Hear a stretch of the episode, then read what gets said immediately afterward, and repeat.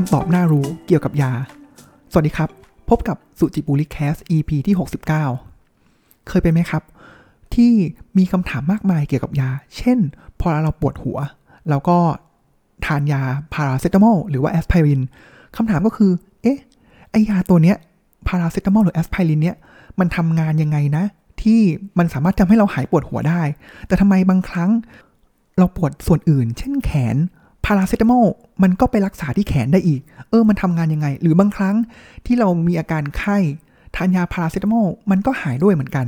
อืม ไม่แน่ใจว่าเพื่อนๆ ผู้ฟังเนี่ยมีคำถามนี้บ้างไหมครับ ซึ่งผมในช่วงสัปดาห์ที่ผ่านมาครับ ก็มีคำถามนี้จู่ๆมันก็ผุดขึ้นมาใช่ไหมครับ แล้วระหว่างที่เดินไปร้านหนังสือในอิน ก็ไปเจอหนังสือเล่มนี้โดยบังเอิญครับ ที่ชื่อว่า Drug Guru ฉลาดรู้เรื่องยานะครับ ก็เขียนโดยเภสัชกรหญิงดวงแก้วอังกูลสิทธิ์ ซึ่งก็อยู่ข้างหน้าแล้วก็ลดราคา 50%พอดี ผมก็เลยหยิบขึ้นมาพอดีแล้วก็เฮ้ยมันมันตอบโจทย์คำถามที่ผมสงสัยพอดีเลยนะครับ เพราะฉะนั้นเดี๋ยววันนี้ผมอยากจะมาเล่าหนังสือเล่มนี้กันนะครับหลังจากที่มีเนื้อหาหนักๆจาก game theory ไปแล้วนะครับ จริงๆ แล้วอยากจะต่อ game theory ในตอนที่ 3 นะครับ แต่ว่าก็สารภาพว่าเนื้อหามันก็ค่อนข้างเยอะนะครับ แล้วก็เลยสลับมาอ่านเล่มนี้แทน แล้วก็ยังอ่านไม่จบนะครับ เดี๋ยว เกมเรื่องเกมเทอรี่หรือ Art of Strategy เนี่ยก็ไว้ต่อในครั้งหน้านะครับ อันนึงเลยนะครับที่จะหนังสือเนี่ยครับต้องบอกว่าโดยภาพรวมหนังสือเนี่ยเขาก็จะปูพื้นเกี่ยวกับเรื่องยา เกี่ยวกับคำถาม เกี่ยวกับเรื่องของความเข้าใจผิดต่างๆ ของผู้คน ว่ายามีกี่ชนิด ยาแผนปัจจุบัน ยาแผนโบราณนะครับยาเนี่ยที่มาเป็นยังไงมาจากสมุนไพร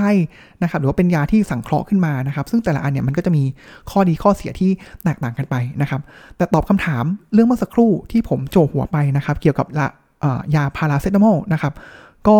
เป็นบทหนึ่งนะครับที่เขาพูดถึงเรื่องของกลไกการออกฤทธิ์ของยานะครับ มาลองฟังกันครับว่าเป็นอย่างไรกันบ้าง แต่ก่อนอื่นเลยนะครับผมนึกถึงเรื่องหนึ่งนะครับที่เพื่อนที่เป็นเภสัชกรเนี่ยเคยเล่าให้ผมฟังนะครับเกี่ยวกับยาไวอากรานั่นเองนะครับทุกคนรู้อยู่แล้วนะครับว่ายาไวอากราเนี่ยก็คือเหมือนเป็นยาที่รักษาอาการเสื่อมสมรรถภาพทางเพศของผู้ชายนะครับแต่รู้ไหมครับว่าที่มาของยาไวอากราเนี่ยมันเป็นอย่างไรนะครับ ประโยชน์ของมัน คือในการทดลอง ผมไม่แน่ใจเรียกว่า clinical trial หรือเปล่านะครับ แต่ว่าเขาทดลองในลิงนะครับที่เพื่อนเพื่อนผมเล่าให้ฟังนะครับเขาบอกว่าลิงเนี่ยเหมือนกับว่าแรกเริ่มเดิมทีนะครับเขาพัฒนาตัวยาไวกราเนี่ยเพื่อที่จะมุ่งหวังให้เป็นยาลดความดันโลหิตสูงของหลอดเลือดแดงภายในปอดนะครับอะลดความดันโลหิตสูงของหลอดเลือดแดงภายในปอดนะครับ แล้วเขาก็มีการทดลองกับลิงนะครับ แล้วพอเสร็จเนี่ย ลิงตัวนี้ครับทดลองไปใช่ไหมครับสัตว์ทดลอง แล้วก็ลิงตัวนี้ก็ได้รับยาไปนะครับ แล้วก็อาจจะ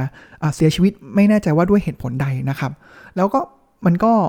ทดลองไปมันก็เออมันก็รักษาไอตัวอาการนี้ได้นะครับ แต่ว่าในรายงานการทดลองเนี่ยครับที่เป็นจุดทริกเกอร์ให้เอายาที่จะลดความดันโลหิตสูงของลิงเนี่ยที่ทดลองในลิงนะครับของปอดในปอดแต่ว่าทดลองในลิงนะครับเขาบอกว่าในรายงานการทดลองเนี่ยท้ายการทดลองเลยนะครับ ก็เขียนว่ามีประโยคที่เรียกว่า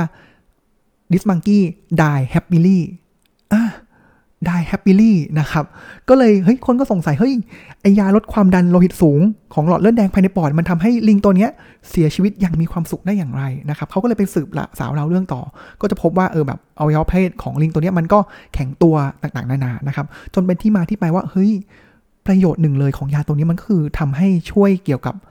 อวัยวะเพศของผู้ชายนะครับ อันนี้ก็เป็นเกล็ดเล็กเกล็ดน้อยที่น่าสนใจเกี่ยวกับยา แล้วก็การค้นยานะครับอะกลับมาที่เรื่องของกลไกการออกฤทธิ์ของยานะครับ ในหนังสือเนี่ยเขาบอกว่ามันมีอยู่จริง ๆ แล้วมันคือ 2 ประเด็น 2 ประเด็นเลยนะครับ ก็คือประเด็นแรกก็คือว่ากระตุ้นการทำงานของสิ่งต่างๆนะครับ ก็คือออกฤทธิ์จับกับตัวรับ แล้วส่งผลต่อการเปลี่ยนแปลงการทำงานของอวัยวะนะครับ ก็คือการกระตุ้นหรือยับยั้งการทำงาน 2ออย่างนี้เลยนะครับ เนี่ยคือหลักใหญ่ของยานะครับ ยังไงบ้างตัวอย่างเช่นพาราเซตามอลก็ได้นะครับ ยาพาราเซตามอลตัวนี้ครับกลไกก่อนการออกฤทธิ์ของมันเนี่ยครับก็คืออาจจะยังไม่ชัดเจนนะครับ แต่ว่าหน้าที่ของมันก็คือ ยับยั้งสารเคมีในสมองที่เกี่ยวข้องกับอาการเจ็บปวด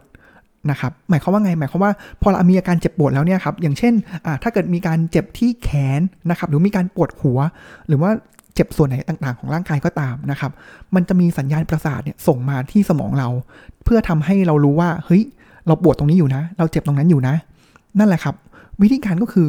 มันเป็นการรักษาที่อาจจะเป็นปลายเหตุนะครับ ว่าเฮ้ยเราปวดตรงไหนก็ตามแหละแต่ว่าทุกอย่างสัญญาณมันจะส่งไปที่สมอง เพราะฉะนั้นมันก็เลยไปยับยั้ง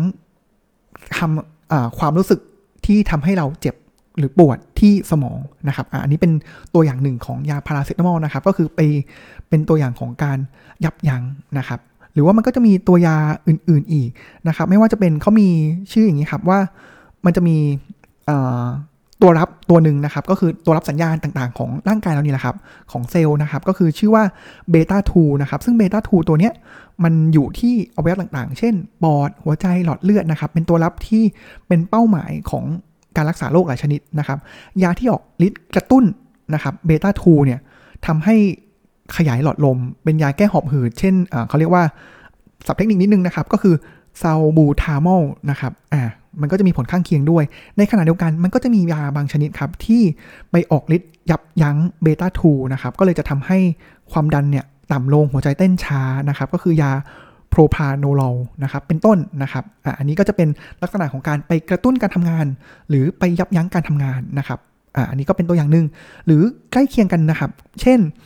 ถ้าไม่ไปเติมเต็มสารเคมีต่างๆ ในร่างกายนะครับ ก็คือกำจัดออก ยกตัวอย่างเช่นเบาหวานเนี่ยครับมันเกิดจากการที่ตับอ่อนเนี่ยผลิตอินซูลินได้น้อยลงนะครับแล้วอินซูลินเนี่ยปกติแล้วหน้าที่ของอินซูลินก็คือพอเรามีระดับน้ำตาลในเลือดเนี่ยสูง หลังจากการที่เรากินน้ำตาลคาร์โบไฮเดรตไปนะครับแล้วพอมันมีน้ำตาลในเลือดสูงเนี่ยตับอ่อนก็จะผลิตอินซูลินขึ้นมา แล้วอินซูลินตัวเนี้ยก็จะไปจับกับพวกน้ำตาลเนี่ยแล้วก็ดึงเข้ามาในเซลล์แล้วก็ทำการเผาผลาญแต่ขณะที่ พอเวลาตับเนี่ยมีปัญหานะครับผลิตอินซูลินได้น้อยลงเนี่ยครับมันก็เลยทำให้เกิดอาการเบาหวาน เพราะฉะนั้นสิ่งที่ยาอินซูลินหรือว่ายาหลาย ๆ อย่างทำนะครับ ก็คือไปกระตุ้นให้เพิ่มปริมาณอินซูลินในร่างกายนะครับ มันก็จะมีหลากหลาย เดี๋ยวผมลงดีเทลให้อีกทีหนึ่งนะครับ หรือว่าในขณะเดียวกันเนี่ย เมื่อกี้เป็นการกระตุ้นนะครับเพื่อให้เพิ่มมากขึ้นนะครับ คือไปเติมสารต่างๆนะครับ อีกแง่หนึ่งเลยก็คือการที่เอาสารที่มันมีปริมาณมากเกินไปออกมา เช่นในการที่มีผู้ป่วยโรคเกาต์นะครับ สาเหตุที่มีการผู้ป่วยโรคเกาต์เนี่ยอาการก็คือจะเป็นการปวดตามข้อต่างๆนะครับ มันมาจากไหน มันก็มาจากการที่ร่างกายเนี่ยมันสร้างกรดยูริกเนี่ยขึ้นมามากกว่าผิดปกติ มากกว่าปกติ นะครับ เพราะฉะนั้นยาที่ป้องกันการกำเริบของเกานะครับ ก็คืออเขาใช้คำว่ายาก็คืออัลโรพูรินอลนะครับ ก็คือมีกลไกการออกฤทธิ์ยับยั้งเอนไซม์ที่ใช้สร้างกรดยูริกนะครับ หรือยาอีกอันนึงก็คือโปรเบเนซิตนะครับ ก็คือออกฤทธิ์เพิ่มการขับถ่ายกรดยูริกออกจากร่างกายนะครับ เพราะฉะนั้นหลักการของยาก็คืออะอันแรกเป็นคู่แรกนะครับ ก็คือเป็นการกระตุ้นหรือไม่ก็ยับยั้งนะครับ อันต่อมาก็คือเป็นการเติมเต็มเติมสารเข้าไปนะครับ หรือไม่ก็เป็นการกำจัดออก แต่ว่ามุมมันก็คือนำเข้านำออกป้องกันกระตุ้นนะครับ อีกอันนึงเลยก็คือเป็นยาที่เสริมฤทธิ์ให้ดีขึ้นนะครับ เช่นก็จะเป็นยาปฏิชีวนะนะครับที่ปกติแล้วถ้าเกิดสมมุติว่ามีการติดเชื้อนะครับเราก็จะทานแอมม็อกซี่นะครับแต่บางคนเนี่ยก็จะมีอาการที่ ไม่หายนะครับ เพราะฉะนั้นตำรับยาก็คือจะเติมยาตัวอื่นเข้าไปด้วยนะครับต่อมาเลยนะครับผมว่าอันนี้เป็นถ้าเกิดเราเข้าใจกระบวนการนี้มันจะทำให้เราเข้าใจแล้วก็เข้าใจยามากขึ้นนะครับ ก็คือเรื่องของการที่ยาพอเราทานเข้าไปหรือว่าฉีดเข้าไปเนี่ยอะไรต่างๆเนี่ยครับเน้นที่ทานก่อนละกันว่ามันมีกลไกอย่างไรบ้างนะครับ อย่างแรกเลยนะครับก็คือว่าเรื่องของกระบวนการที่ 1 ก็คือต้องมีการดูดซึม การดูดซึมนะครับ ก็ไม่ว่าไม่ว่าจะเป็น ยาที่เราทาไปที่ผิวหนังนะครับ การฉีดเข้าไปที่เส้นเลือดโดยตรงนะครับ หรือว่ายาที่พ่นเข้าไป หรือเป็นยาที่เราทานเข้าไปนะครับ แล้วก็ดูดซึมทางลำไส้อ่านั้นคือกระบวนการที่1นนะครับ แล้วก็ทีนี้พอเรามีการดูดซึมเข้าไปในร่างกายแล้วเนี่ยครับ ทางร่างกายเนี่ย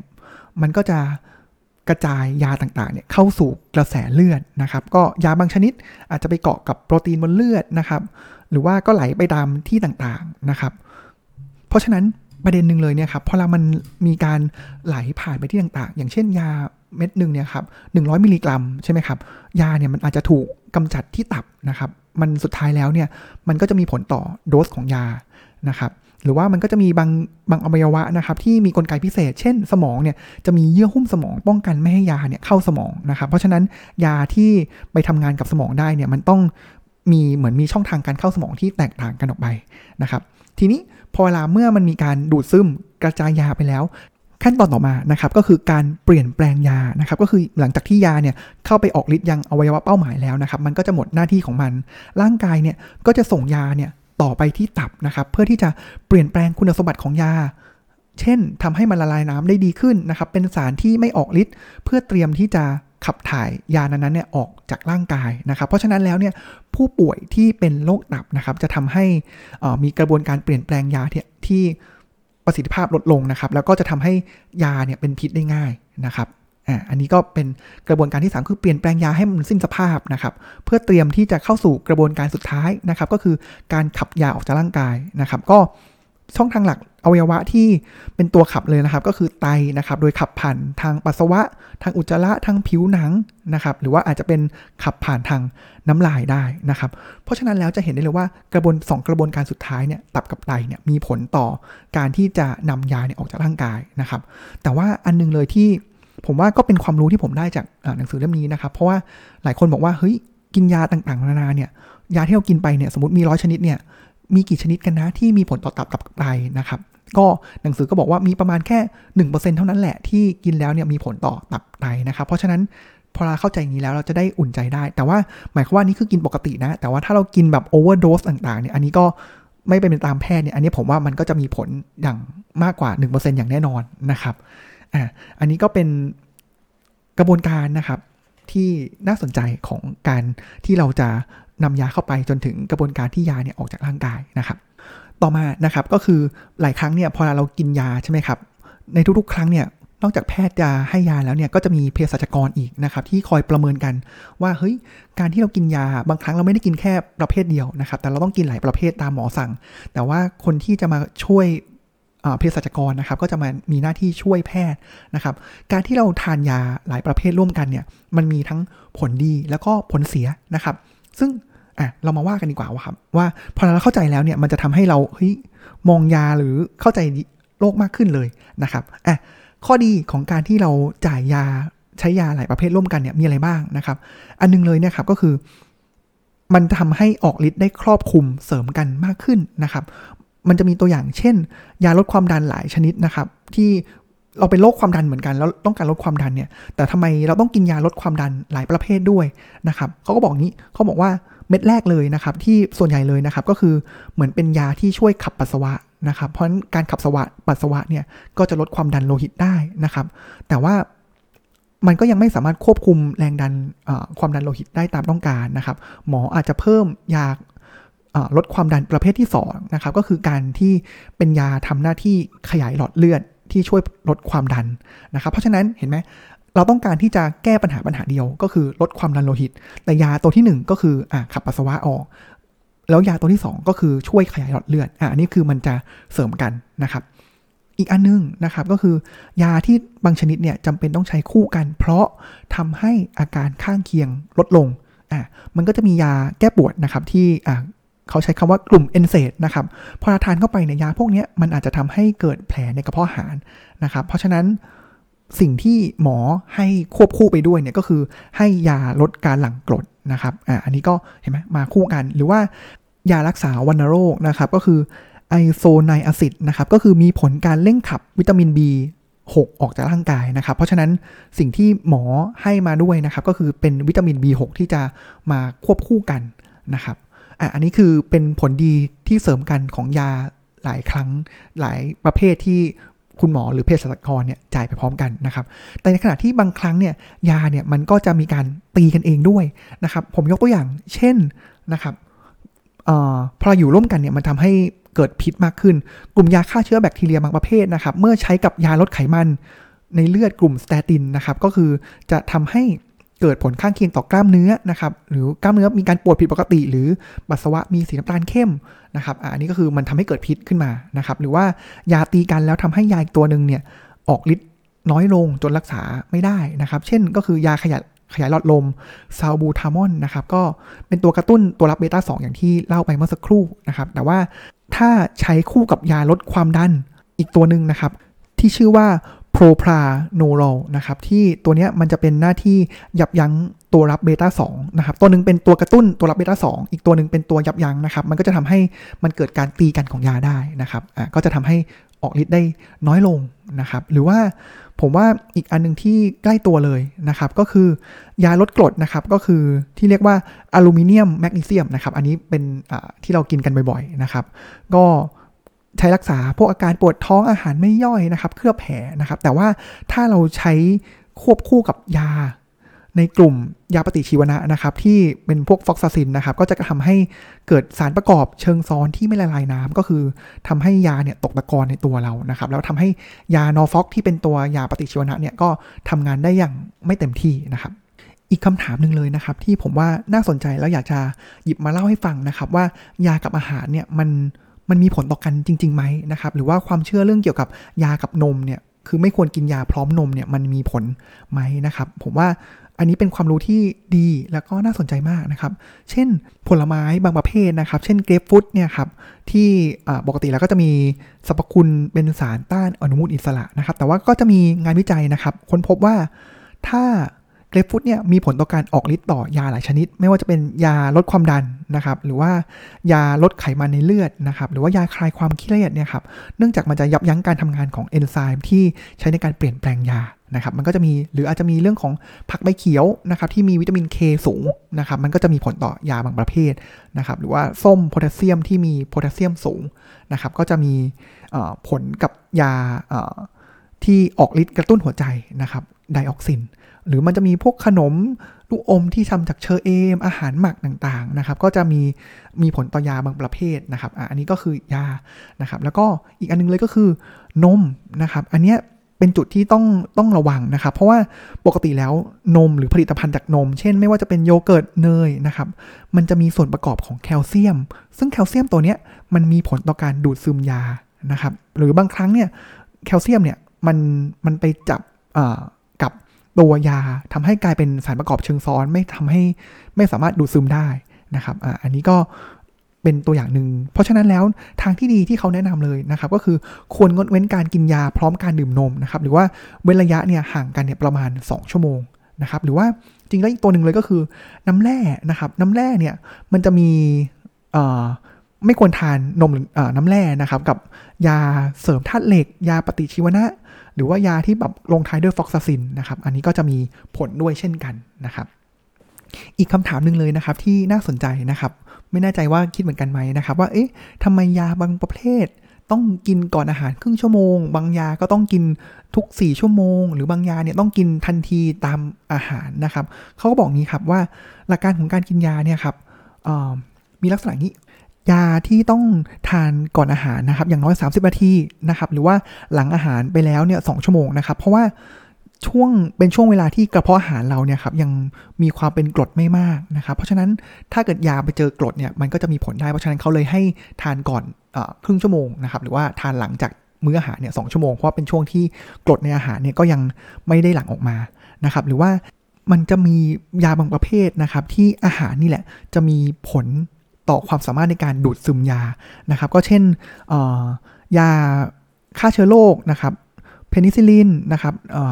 roxithromycin นะครับ ก็อาหารนี่ก็จะมีผลนะครับ หรือว่ายาที่ออกฤทธิ์ให้สัมพันธ์กับมื้ออาหารนะครับ เช่นยาแก้อาเจียนนะครับ อันนี้ก็ต้องทานพร้อมกันนะครับ หลังจากที่ทานอาหารนะครับ หรือว่ายาเบาหวานบางชนิดนะครับ ก็จำเป็นที่จะต้องกินพร้อมกับอาหารคำแรกนะครับ หรือว่ายาบางชนิด นะครับที่ต้องกินหลังอาหารทันทีนะครับ เพราะยาประเภทนี้ครับมันจะเป็นยาที่มีความระคายกระเพาะนะครับเพราะหรือเป็นยาที่ดูดซึมได้ดีในภาวะกรดนะครับ อันนี้ก็คือกินทันทีนะครับ หรือว่ายาที่กินเฉพาะบางเวลานะครับ ก็กินอย่างเช่นยาสเตตินนะครับ ก็คือลดไขมันในในเลือดนะครับ ก็ควรกินก่อนนอน เพราะเป็นช่วงเวลาที่ร่างกายเนี่ยสังเคราะห์ไขมันนะครับ ส่วนยาบางชนิดนะครับก็ต้องทำให้ถูกวิธีนะครับ ก็คือต้องมีการเคี้ยวก่อนกลืนยาด้วยเป็นยาประเภทไหนนะครับ ก็คือเป็นกลุ่มยาที่ละลายน้ำได้ยากนะครับ เพราะฉะนั้นการเคี้ยวยาเนี่ยจะช่วยเพิ่มความสามารถในการละลาย แล้วก็ดูดซึมยาได้นะครับ ก็เช่น ยาพวกยาเม็ดเคลือบกระเพาะแอนตาซิดเป็นต้นนะครับ หรือว่าอีกประเภทหนึ่งเลยนะครับ อันนี้ต้องระวังดีๆนะครับ ก็คือยาประเภทที่ห้ามแบ่งหรือว่าบดเม็ดยาเลยนะครับ เพราะว่ายาประเภทนี้ มันเหมือนกับว่ามันเป็นยาที่ถูกตั้งเวลาเอาไว้นะครับ ให้ค่อยละลายออกมาตามเวลาที่กำหนดนะครับ ซึ่งยาตัวนี้ก็คือจะมีมักจะมีชื่อนะครับ ลงท้ายด้วย CR หรือว่า XL นะครับ เพราะฉะนั้นมันก็จะมีผลว่า เอ้ย มันจะมีแคปซูลใช่ไหมครับ แล้วมันจะเจาะรูในตัวยาเอาไว้นะครับ แล้วก็ระหว่างเวลาเนี่ย พอเราผ่านไปเรื่อยๆนะครับ มันก็จะค่อยๆ ยา มันก็จะค่อยๆ ออกมาจากตัวแคปซูลไปเรื่อยๆ หรือเอาจากออกจากตัวเม็ดยาไปเรื่อยๆ นะครับ ไม่ได้แบบออกแล้วมีผลทันที อ่าเห็นไหมมันก็จะมีกลไกของยาที่มีผลต่อการดูดซึมต่างๆด้วยนะครับ เป็นไงบ้างครับ ความรู้เกี่ยวกับยานะครับ มาถึงตรงนี้แล้ว อยากจะแถมอีกนิดนึงนะครับ เป็นท้ายหนังสือแล้วนะครับ ก็อันเนี้ยมันจะย้อนกลับไปเหมือนช่วงตอนแรกๆนะครับ ว่าเฮ้ยยาแต่ละกลุ่มเนี่ยมันทำงานยังไงบ้างนะครับ อยากจะเล่าให้ฟังใน 3 กลุ่มใหญ่นะครับของยาอะกลุ่มแรกเลยนะครับ ก็คือยาในกลุ่มการลดความดันโลหิตนะครับ เมื่อกี้อย่างที่บอกไปแล้วนะครับ ก็คืออ การที่จะเราจะลดอาการหรือความดันโลหิตได้เนี่ย มันทำได้หลายทางมากเลย แล้วกลุ่มแต่ยาแต่ละอันเนี่ย มันก็จะมีหน้าที่ที่แตกต่างกัน อะ ก่อนหน้านี้ผมบอกว่า เฮ้ย ยาที่ช่วยขับปัสสาวะก็สามารถช่วยลดความดันโลหิตได้นะครับ หรือว่ายาช่วยคลายหลอดเลือดเนี่ยก็สามารถลดได้นะครับ หรือว่ายาบางชนิดเนี่ยครับ บางกลุ่มนะครับ ก็คือลดแรงเสียดทานของหลอดเลือดส่วนปลาย อะ อันนี้ก็ช่วยลดความดันโลหิตได้ ยาลดอัตราการเต้นของหัวใจ ก็ช่วยได้นะครับ หรือว่ายาที่ทำให้กล้ามเนื้อหัวใจบีบตัวน้อยลงนะครับ ก็สามารถลดความดันโลหิตได้ เห็นไหมว่าการที่เราจะรักษาอาการอาการหนึ่งนะครับ มันสามารถที่จะไปได้หลายทาง แต่หลักการแล้วก็คือตัวยาเนี่ยก็คือไปกระตุ้นไปยับยั้งไปเพิ่มสารลดสารต่างๆ ในร่างกายนะครับ อันนี้เป็นกลุ่มของลดความดันโลหิตนะครับ อีกกลุ่มหนึ่งที่ยอดฮิตของคนไทยเลยนะครับ ก็คือยาที่ กลุ่มรักษาเบาหวานนะครับทำงานยังไงบ้าง อันนี้ก็จะมีอยู่ 3 ประเภทนะครับ อันแรกเลยแต่หลักๆ แล้วเนี่ยครับมันจะทำงานเกี่ยวกับตัวอินซูลินนะครับ อันแรกก็คือยาที่ช่วยกระตุ้นการทำงานของตับอ่อน ให้ปล่อยอินซูลินออกมามากขึ้นอะอันนี้กระตุ้นตับอ่อนนะครับ ประเภทที่ 2 ก็คือยาที่เพิ่มอินซูลินเข้าไปโดยตรงเลยนะครับ แล้วก็ยาที่ใช้ฉีดทดแทนอินซูลินนะครับ ก็คือเป็นประเภทอื่นๆนะครับ เห็นไหมว่าอาการเบาหวาน ก็สามารถที่จะรักษาได้ด้วยยา 3 กลุ่มนะครับ อีกอันนึงนะครับก็คือกลุ่มยาลดไขมันในเส้นเลือดนะครับอ่าอันนี้ทำงานยังไงได้บ้างนะครับ อันแรกเลยก็คือยาที่ช่วยลดการสร้างคอเลสเตอรอลนะครับอ่าเพราะคอเลสเตอรอลนี่ก็คือเป็นตัวตัวร้ายเลยนะครับ อีกอันนึงก็คือยายับยั้งการสะสมไขมันในตับ อันนี้ก็สามารถช่วยลดไขมันในเส้นเลือดได้เช่นกัน ยาช่วยลดการดูดซึมของน้ำดีนะครับ อันนี้ก็ ก็ช่วยได้เหมือนกันนะครับ แล้วก็อีกสุดท้ายนะครับก็คือยาช่วยเพิ่มการสร้างไขมันชนิดที่ดีนะครับ อันนี้ก็เช่นกัน ถึงตรงนี้แล้วเนี่ยครับผมก็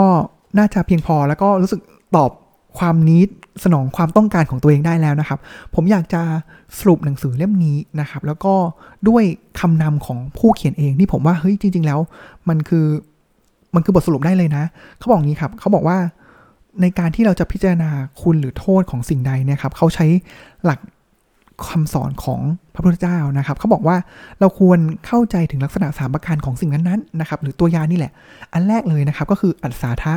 นะครับ ก็คือเราต้องรู้ว่าสิ่งสิ่งนั้นเนี่ยมีคุณประโยชน์อะไรนะครับ อันที่ 2 ก็คืออาทินวะ ก็คือเรารู้โทษของสิ่งสิ่งนั้นๆนะครับ และอันที่ 3 ก็คือนิสรณะ นั่นหมายความว่าเรารู้วิธีการใช้สิ่งนั้นโดยไม่ให้เกิดโทษนะครับอันนี้ก็เป็นบทสรุปที่ดีของหนังสือเล่มนี้นะครับ แล้วผมว่าน่าสนใจนะ แล้วก็เนื้อหาหลายอย่างเนี่ยผมว่าหนังสือเล่มนี้รวบรวมมาได้อย่างดีนะครับ แต่ว่าผมก็ลองไปเซิร์ชดูแล้วนะครับ ใน Google ก็จะมีบอกหลักการทำงานของยาเนี่ยต่างๆ นานามากมายนะครับ แล้วก็รู้ไว้ผมว่ามีประโยชน์เหมือนเป็นความรู้เบื้องต้นที่ดีเลยทีเดียวนะครับ ว่ามัน ทำให้เราเข้าใจแล้วก็เช่นแบบการกินอาหารการกินยาต่างๆ หรือว่าถ้าเกิดลึกไปกว่านั้นหรือแบบยากขึ้นก็คือเฮ้ยยามันทำงานยังไงอะอันนี้ก็จะสนองความต้องการอยากรู้ของผมมากขึ้นนะครับอะสวันนี้มาดึกนิดนึงนะครับ แต่ว่าก็คิดว่าน่าจะเป็นเนื้อหาที่มีประโยชน์ต่อเพื่อนๆผู้ฟังทุกท่านนะครับ แล้วคอนเทนต์ตอนหน้าจะเป็นอย่างไร ก็ติดตามรับฟังสุจิบุรีแคสได้ในวันอาทิตย์ที่จะถึงนี้สวันนี้ก็ขอกล่าวคำว่า สวัสดีครับ